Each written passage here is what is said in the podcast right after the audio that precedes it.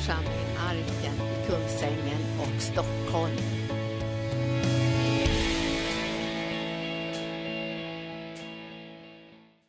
Halleluja, prisa vår Gud. Alltså ni förstår, det är ju äntligen påsk. Och söndag är det också. Och man, man, man, man känner det att det, när det är påsk, ja, då, då, då vet man att, det, att segern är vunnen. Alltså då, är, då händer ju det som liksom hela tiden där allt handlat om. Ända sedan, liksom, eh, sedan, sedan syndafallet så började Gud tala om alltså det, det, det kommer en som kommer att söndertrampa ormens huvud. Och han har kommit och han har krossat ormens huvud. Och de som sätter tro till honom kommer att bli fria så att evigheten är deras. Och det, det här är det, vi har evigheten som arvedel och vi är frimodiga inför både livet och döden. Därför att vi har en herre som har besegrat döden och banat väg för oss in i himmelen. Det hans seger är det som räknas och det är honom som det gäller. Och därför så ska vi ta och titta på ett, ett, först ett litet bibelstycke liksom ur, ur Johannes evangelium och sen så ska vi gå till första Korinthierbrevet femton. Men vi kan väl ta Johannes här först. Och eh, det här eh, är ju det som var så eh, speciellt. Alltså det hände någonting så oerhört stort det här när Jesus uppstod ifrån de döda. Det var så ofattbart stort så att även om han hade talat om det och talat om det och talat om det och talat om det. Han känns som vilken predikant som helst. Man får tala om det och tala om det för att liksom tro ska väckas. Så att man tar emot det budskapet som är givet och sanningen tränger igenom. Och det blir liksom nummer ett i människors liv. Och det här nu, nu när det står så, vad som hände när Jesus uppstod. uppstod ifrån de döda, det som var så länge profeterat av honom själv. Det ska vi läsa i Johannes tjugo. Och det handlar om den tomma graven. Man räknar, när man då graven var tom, alltså, då, då blev man fundersam. Man visste inte vad man skulle tänka. Man visste inte hur, hur det var. Och, och ändå hade han redan talat om det för dem. Många, många gånger var, hur, hur var det här, att det här skulle hända. Men, men nej, nej. Det, det, det, var, det, var, det var för konstigt alltså. Och, och då står det så här i den tomma graven, kapitel tjugo i Johannes. Tidigt den första veckodagen, medan det ännu var mörkt, så kom Maria från Magdala ut till graven och fick se att stenen var borttagen från den. Och hon sprang därifrån och kom till Simon Petrus och den andra lärjungen, den som Jesus älskade, och sa till dem, de har, de har tagit bort Herren från graven och vi vet inte var de har lagt honom. Och då begav sig Petrus och den andra lärjungen ut i graven och de sprang båda på samma gång. Men den andra lärjungen sprang fortare än Petrus och kom först fram till graven. Han lutade sig in och såg linnebindarna ligga där, men han gick inte in. Strax därefter så kom Simon Petrus. Han fick, gick in i graven och såg linnebindarna ligga där och duken som hade täckt huvudet. Men den låg inte tillsammans med bindlarna utan för sig, hopvikt på en särskild plats. Sedan gick också den andra lärjungen in och han som, han som hade kommit först till graven och han såg och trodde. Förut hade de nämligen inte förstått skriftens ord att han måste uppstå från de döda. Och därefter så vände lärjungarna tillbaka hem. Maria stod utanför graven och grät och medan hon grät så lutade hon sig in i graven. Och hon fick se två änglar i vita kläder sitta där Jesu kropp hade legat, den ene vid huvudets plats och den andra vid fötterna. Och de sa till henne, kvinna, varför gråter du? Hon svarade, de har tagit bort min herre och jag vet inte var de har lagt honom.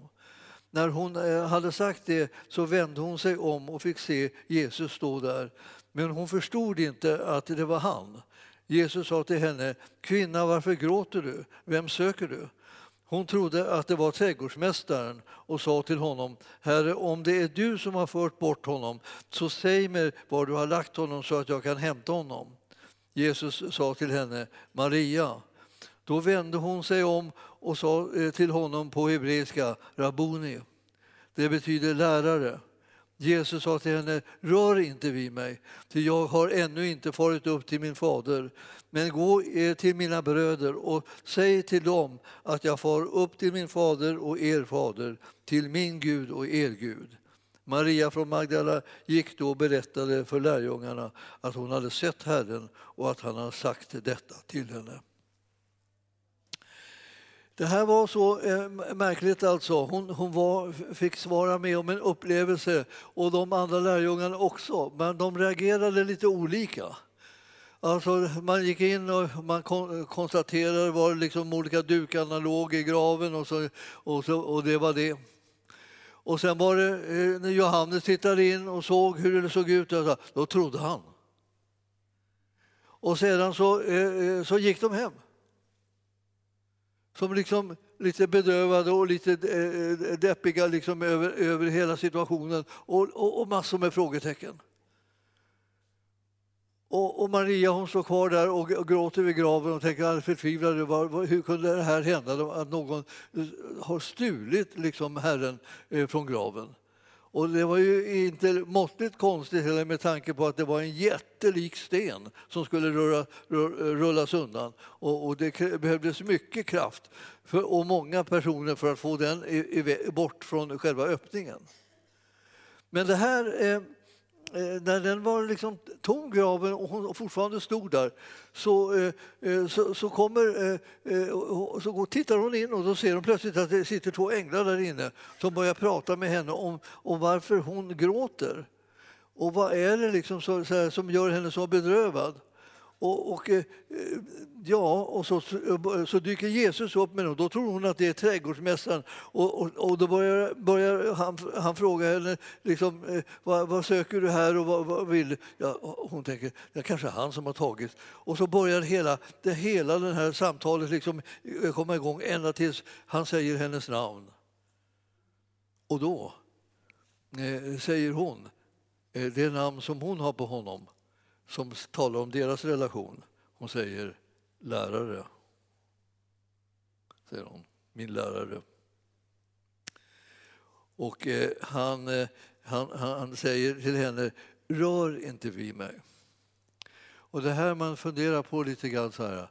Alltså, han hade ännu inte gått upp till fadern. Han hade ännu inte slutfört sin själva försoningsgärning. Och... Eh, Och han hade ännu inte gått in i det allra heligaste med offerblodet. Och därför säger han, rör inte vid mig. Och så står det, alltså, du ska gå, ska gå och säga till bröderna att jag far upp till min fader och er fader, till min Gud och er Gud. Ja, så här har vi liksom hur det hela blir annorlunda. Relationen liksom djupnar i, i förhållande till Gud. För nu kan vi bli också de som har Gud som vår fader. Och Maria från Magdala, hon gick ju och berättade det här för lärjungarna, att hon hade sett Herren och, och att han hade sagt det här. Och eh, det, det gick ändå inte riktigt in. Och till slut så var det så att Jesus uppenbarade sig för dem. Liksom, och, och det kommer vi tala mer om annandag påsk. Att Jesus uppenbarade sig för dem eh, och kommer plötsligt och dyker upp ibland. Och det är flera som ser honom samtidigt. Och så småningom så kommer det liksom vittnesbörden bli fler och flera om att han är uppstånden. Alltså, han var död, men se, han lever. Det här är liksom det... Det vill säga grunden för den kristna tron. Hela försoningsgärningen har sin betydelse liksom och sitt, sitt så att säga, fullbordan i det här. Att han har också uppstått ifrån de döda. Därför döden kunde inte behålla honom när straffet redan var fullt utmätt. Så att det inte fanns någonting mer att bestraffa. Det fanns ingenting mer liksom, att kunna, som gjorde att han skulle kunna behållas i graven. Döden hade mist sin kraft eftersom synden var försonad. Och det är genom att synden kommer in i världen och verkar i människornas liv som döden också kommer. När synden är försonad så har döden ingen makt med oss. Därför kan vi säga också gång på gång, liksom uppmuntra varandra och säga att vi ska aldrig dö. Därför vad vi, vad vi har fått istället för döden, det är, det är frukten av nåden som är evigt liv. Du och jag som tror på honom, vi har fått evigt liv. Och Herren vill att alla ska ta emot denna gåva. Den är för alla. Den var inte bara för några få. Det var inte för några utvalda, det var inte för några specialister och så. Utan det var för alla. Och alla kan ta emot Jesus. Jag säger, Jesus, kom in i mitt hjärta och fräls mig. Då gör han det. Alltså, han förlåter din synd och han ger dig del i det eviga livet. Du kommer inte vara rädd för att leva och du kommer inte vara rädd för att dö. Och, utan, och du kommer att se liksom framtiden an med tillförsikt, därför att det, det eviga livet, det är en trygghet utan like. Och ingen kan någonsin rycka oss ur Guds hand. Och det är det som är sådana där samlingar som gör att de kristna kan resa på sig och inte behöver vara något litet smygande folk som skäms och, och är rädda att de ska upptäcka att de tror eller vad det kan vara för någonting. Utan vi reser på oss och vi rätar på oss och vi tror på honom som har vunnit segern för vår räkning. Och vi är så stolta och glada över att vi tillhör honom och vi känns vid honom i alla situationer. Hans namn är över alla andra namn. Jesus Kristus, Guds son. Det är han som har vunnit segern. Finns ingen större makt i, i himlen än på jorden än hans. Alltså, mig har given all makt i himlen och på jorden, säger Jesus. Alltså, det är inga små saker som han uttalar. Och det är därför, och det är honom som vi är i. Det är honom som vi går med. Det är honom som vi följer. Därför blir det här liksom en, sån, en segerdag utan like. Och vi tänker att ja, vilken förmån vi har som känner honom. Och vilken förmån du har som kan få känna honom. Det är alldeles gratis. Det är liksom inte så här, åh, du kan få bli kristen om du blir en riktigt duktig och snäll liten människa. Det, det, så är det inte alls, utan du kan bli kristen hur vilken slags människa du än är. Bara du vill ta emot honom som din herre och inbjuder honom, så kommer han. För han har gjort allt för att det ska vara möjligt och för att det ska vara gratis och att vägen är öppen. Så var vi gott mod, bara ta, ta beslutet och ta steget. För det är det här som avgör liksom allting i den här världen. Det var, här, det här, var det här det gällde. När allt sedan syndafallet, så då, då, då hela mänskligheten bara föll bort ur gemenskapen och kärleken liksom, som omslöt dem och uppfyllde dem från Gud och tappade taget med den kontakten. Så har Jesus kommit som en först som är profeterad och sedan som liksom den som har gav sitt liv till försoning för alla människor. Och nu är, är det en öppen väg för var och en som vill tro det. Därför är det så viktigt att man gör som Johannes gjorde. Han såg det här och han trodde. Han tänkte inte så här, åh vad konstigt, åh konstigt, vad konstigt, vad konstigt, vad, vad, vad kan ha hänt, vad kan ha hänt, vad konstigt. Och det var många lärjungar som hade lite problem med det där. Man måste tänka, åh vad konstigt, hur ska man kunna förstå det här? Och de, de gick därifrån och, och var liksom, liksom förvirrade liksom, och liksom tyckte allt var konstigt. Det var, det var inte syftet. Syftet var att man skulle se det här och tro. Därför hade Jesus talat om de här sakerna i förväg så många gånger till sina lärjungar och sagt, ni som förstår det här, det här kommer att hända. De kommer att döda mig. Jag kommer att uppstå på den tredje dagen. Och när, de, när han gjorde det, så var det bara bekräftelse på att ordet som han hade talat var sant. Och när de mötte honom som uppstånden så, så, så var han inte en vålnad, utan han var en verklig människa. Och de kände och de tog på honom. Och han åt med dem för att visa att han var levande och han var verklig. Och det här är så, så, så underbart att veta, alltså, att vi har en sån herre. Det vi, vi kanske glömmer det ibland och liksom fastnar i alla de här småttigheterna som finns i den här världen. Alla problemen som dyker upp, alla konstigheterna som vi möter, alla konflikter som finns och alla spänningar hit och dit. Och vi tror att det är så betydelsefullt och det är så väldigt avgörande. Det är ingenting mot det att Jesus har besegrat döden. Och han har banat en väg för dig och mig till himlen. Det gör att du och jag kommer att kunna bli verkliga människor. Inte fångar i omständigheterna, fångar i svårigheterna, fångar i bristen, fångar i sjukdomar, fångar i allt vad det är vi fångar i. Utan vi är lösta och fria. Därför att han har vunnit seger. Han har trampat synden, döden och djävulen och alla sjukdomar under sina fötter. Alltså det är fullständigt förändrat. Och den som tar emot det här och den som tror på det kommer att bli delaktig av det som Herren har gjort och givit. Det är inte en produkt av vad vi har gjort, utan det är en produkt av vad han har gjort, vad vi har gjort. Jag har sagt ja tack, jag tar emot det. Det är det bästa som jag erbjuder som jag har fått i hela mitt liv. Jag tar emot det omedelbart. Det är ingenting att tveka kring. Det är ingenting att dröja med, utan vi tar det bara. Och ni förstår att det här är ju så, man, har man en aning om vilket erbjudande det är så tar man det omedelbart. Alltså, och tänker så här, men jag vet inte vad det är för ett erbjudande. Det är ett erbjudande om evigt liv. Och man kan, kan man väl inte bara få sådär? Jo, tänk att man kan det. Därför att Jesus har gett sitt liv istället för dig. Så därför är priset betalt och synden är försonad. Och du kan få evigt liv. Det är därför Jesus har gjort det alltså. Och när han uppstår från de döda så beror det på att han har fullbordat gärningen för dig och mig. Det är liksom döden tappar sin makt. Annars säger vi, vi vet en sak säkert. En enda sak är säker, att förr eller senare ska man dö.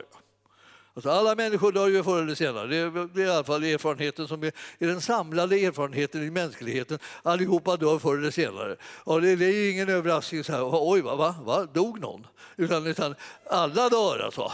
Förr eller senare dör de. Utom de som har fått evigt liv. Men de lämnar det här jordelivet, men de har inte slutat leva. Och det är det som är saken. Och här håller vi på att prata om det. Hur är det? Blir man delaktig av livet, det eviga livet, gratis? Är det, är det ren nåd som man får här? Fast man inte har förtjänat det. Och svaret är ja. Härliga tider. Ja, ja, ja, ja, ja. Helt av nåd, alldeles gratis, underbart. Och jag, jag vill säga att hela mitt liv har på försökt att predika om det här. Och jag tänker att måtte någon tro på det någon gång och bli, liksom, bli glad. Men, man, ja, man får ta försiktigt om man blir glad, det måste man ju ta försiktigt. Men för blir man glad då kan det kanske vara en överdrift. Och då, då, då vi tar det försiktigt. Men jag skulle säga det, det här med Jesus kan aldrig bli en överdrift. Det är alltså hur glad du än blir, om du så spricker av det, så är det, är det ju inte, har du inte blivit glad nog i alla fall. Det är, liksom, det är fullkomligt ofattbart, underbart, härligt att tänka att vi har fått livet, det eviga livet, alldeles gratis. Det enda som man behöver säga är ja tack Jesus, jag tar emot det som du har gjort för mig. Jag är fräls mig, fräls mig, liksom. Och det, han gör det, det, han har ju redan gjort det, men nu, nu, nu äntligen så ger du en liten öppning så att han, han kan stoppa in frälsningen i dig också. Du sitter inte och krånglar och har dörren stängd, utan öppna den lite då. Så, wow, så kommer livet in. Och sen är det så här, att du slutar att gå omkring och vara rädd. Och du är istället frimodig. Du lever här i Guds rike på den här, i den här världen. Och så lever du i himmelriket, i den himmelska världen, evighet. Det är väl liksom vad du och jag har som arvedel. Alltså vilken härlighet.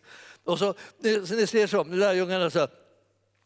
Alltså när de, när de säger så här, er, er, er, förut hade de nämligen inte förstått skriftens ord att han måste uppstå från de döda. Det står inte att han skulle uppstå från de döda.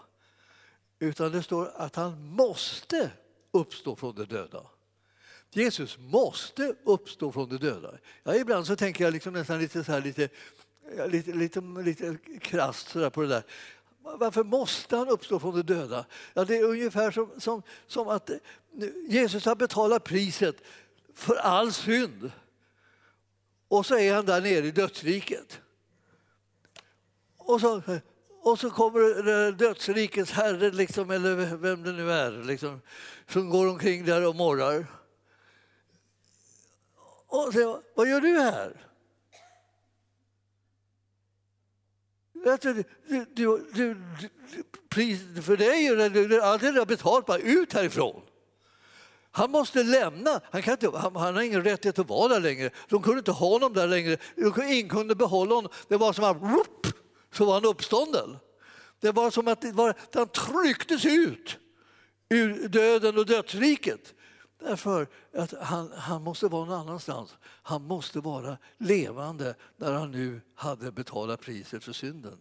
Syndens lön är döden. Men ingen synd, ingen död.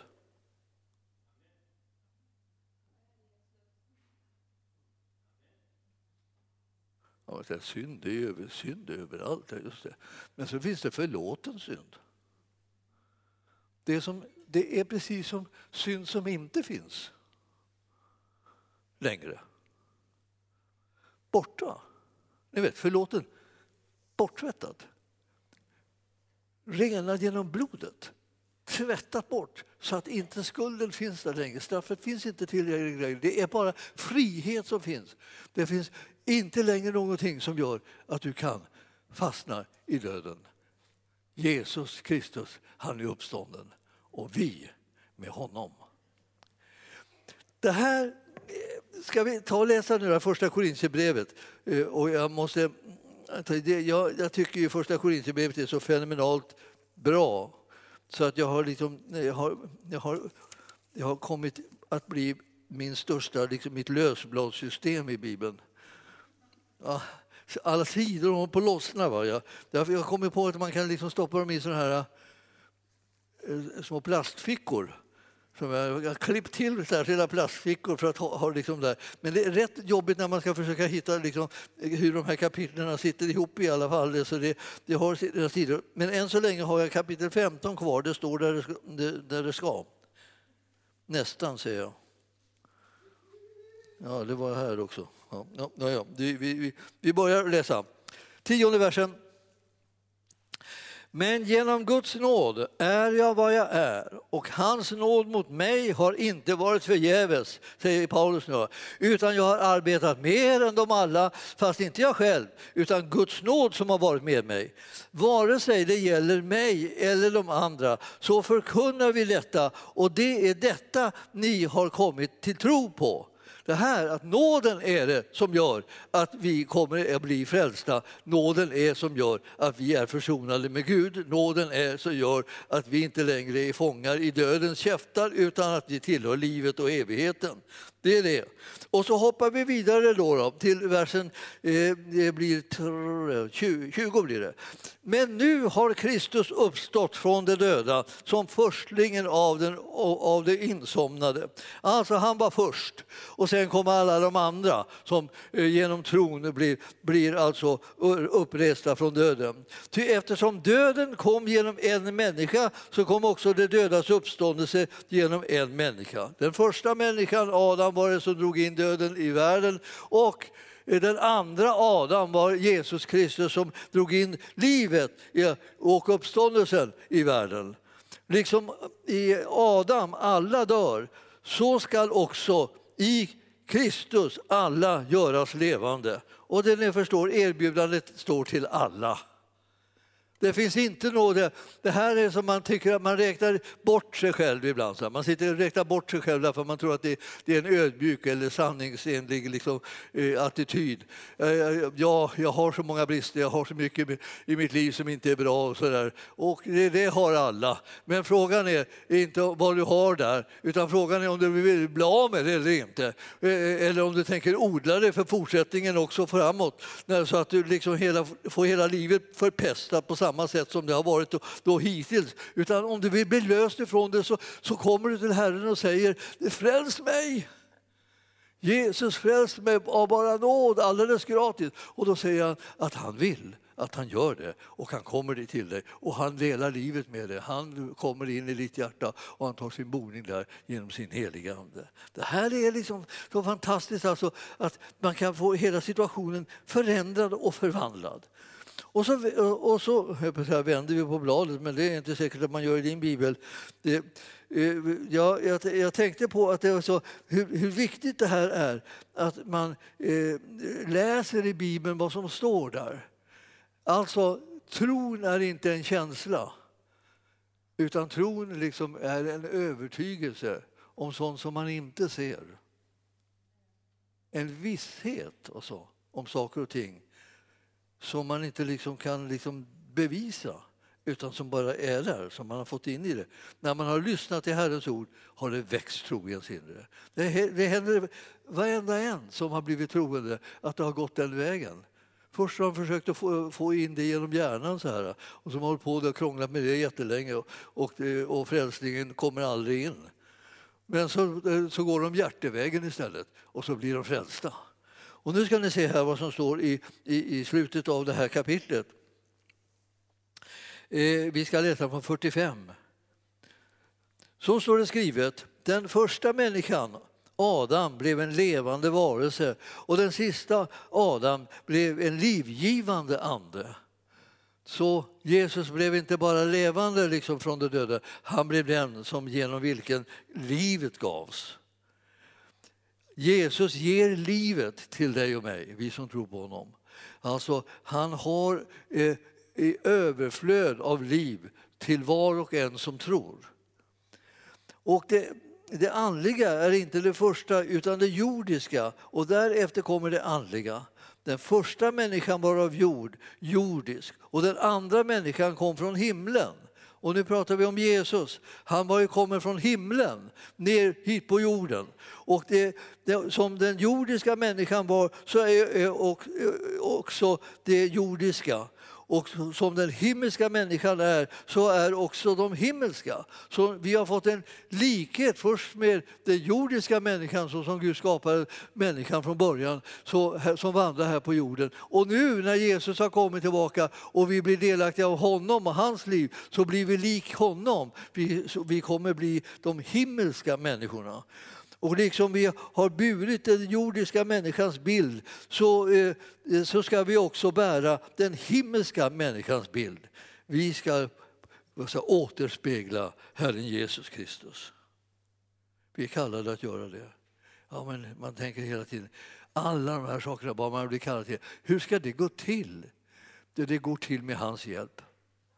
Den heliga andes hjälp. Vi har fått Guds ande och vi har fått Guds ord. Och de där två tillsammans verkar för att vi mer och mer ska bli lika Jesus. Vi ska bli hans lärjungar och vi ska bli de som efterföljer honom. Men det säger jag er, bröder, att kött och blod inte kan ärva Guds rike. Inte heller ärver det förgängliga, det oförgängliga. Så jag säger en hemlighet. Vi ska inte alla insomna, men vi ska alla förvandlas. I ett nu, på ett ögonblick, vid den sista basunens ljud. Ty basunen ska ljuda och de döda ska uppstå, odödliga, och vi ska förvandlas. Ty detta förgängliga måste klä sig i oförgänglighet, och detta dödliga måste klä sig i dö- odödlighet. Och detta förgängliga ska, som har klätts i oförgänglighet, och detta dödliga klätts i odödlighet. Då skall det ord fullbordas som står skrivet: döden är uppslukad och seger vunnen. Du död, var är din seger? Du död, var är din udd? Dödens udd är synden, och syndens makt kommer av lagen. Men Gud vare tack som ger oss segern genom vår Herre Jesus Kristus.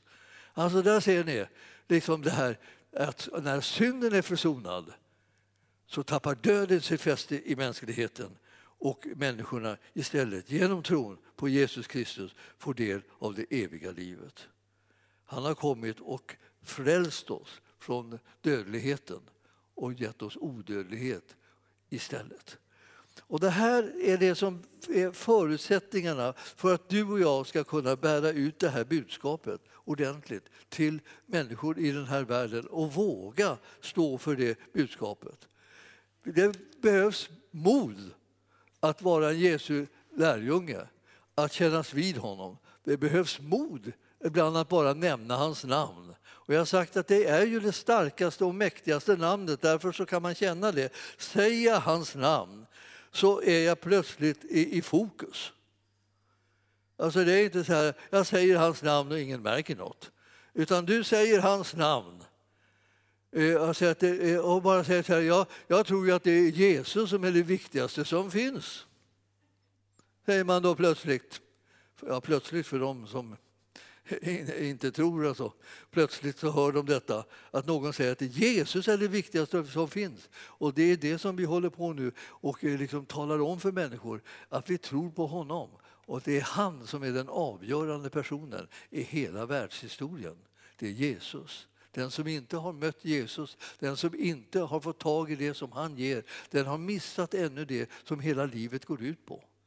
Men det är en dag idag också. Och du är här. Och du är inom hörhåll.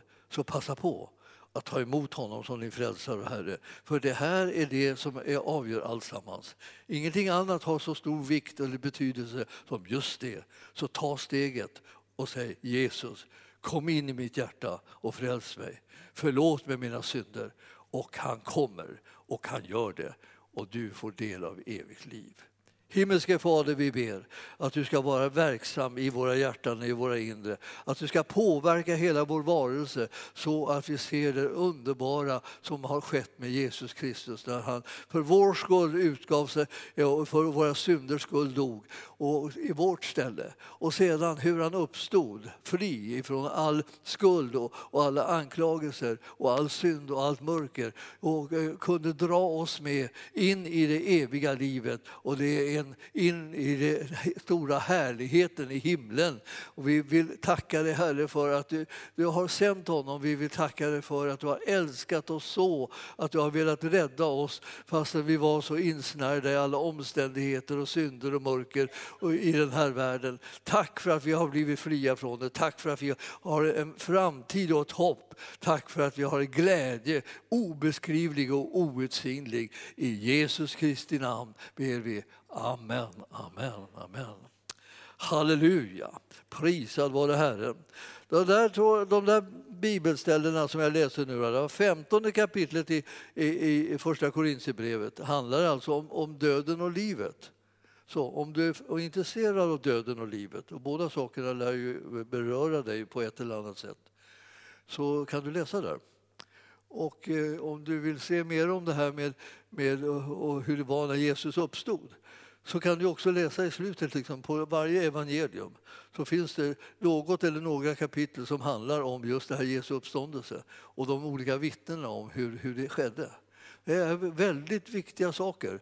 Därför man märker liksom hur fastän de hade vandrat med Jesus och de ändå liksom hade liksom många frågor. Och det är först när han liksom, liksom nästan konfronterar dem, att han står öga mot öga med dem, som de verkligen känner att det här, det här, det här väcker tro i mitt hjärta. Vi behöver en personlig relation till Jesus. Det är inte någon, det är inte, han är inte någon åsikt. Utan han är ett personligt möte som du och jag behöver med Jesus. Att vi känner honom själva. Och då behöver vi liksom, så att säga, komma honom nära och låta honom beröra oss på djupet i livet. Så att frälsningen kan bli en verklig personlig erfarenhet.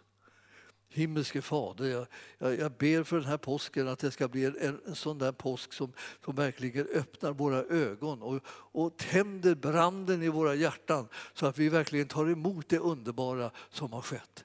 Vi prisar dig, Herre, för den här segern. Vi tackar dig för att det som varit helt ofattbart plötsligt blir absolut en visshet och, och övertygelse i, i varje troendes hjärta.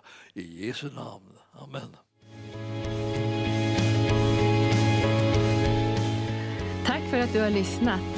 Vill du få del av mer information om församlingen Arken, vår helande tjänst, bibelskola och övriga arbete, gå in på w w w punkt arken punkt org.